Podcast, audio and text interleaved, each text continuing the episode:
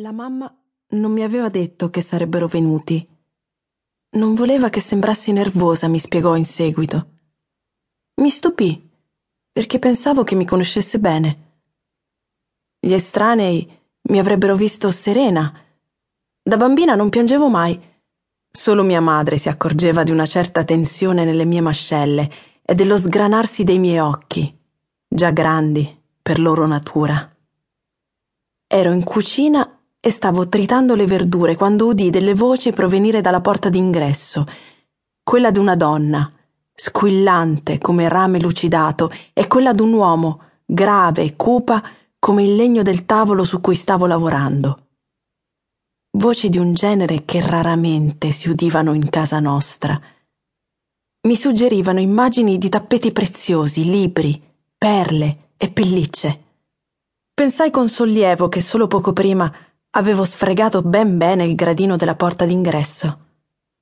La voce di mia madre, un tegame sul fuoco, una brocca, si avvicinava dalla stanza anteriore della casa. Venivano tutti verso la cucina. Misi al loro posto i porri che avevo tritato, quindi posai il coltello sul tavolo, mi ripulì le mani nel grembiule e strinsi le labbra per spianarle. La mamma comparve sull'uscio. Gli occhi, due mute esortazioni. La donna dietro di lei dovette abbassare la testa perché era molto alta, più alta dell'uomo che la seguiva. In famiglia eravamo tutti bassi, persino mio padre e mio fratello. La donna sembrava portata dal vento, sebbene fosse una giornata calma.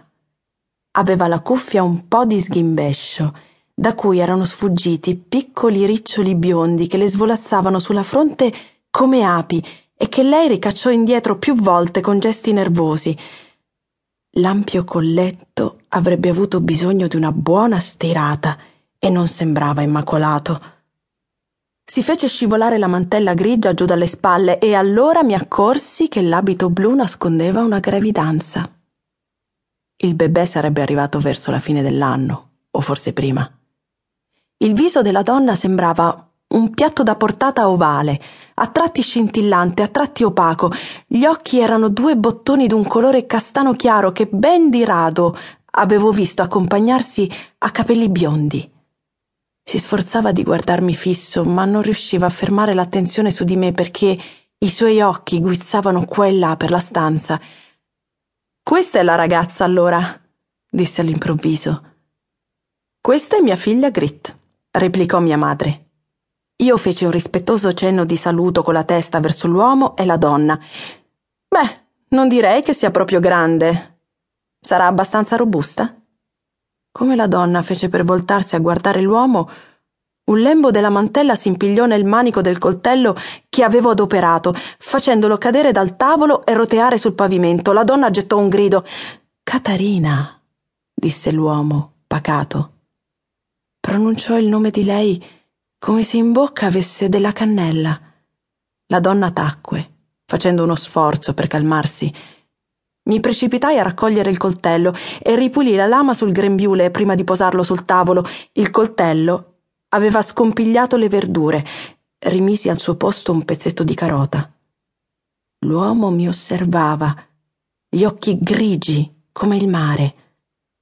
Aveva un volto lungo e spigoloso un'espressione ferma, in contrasto con quella della moglie, che guizzava come la fiammella di una candela.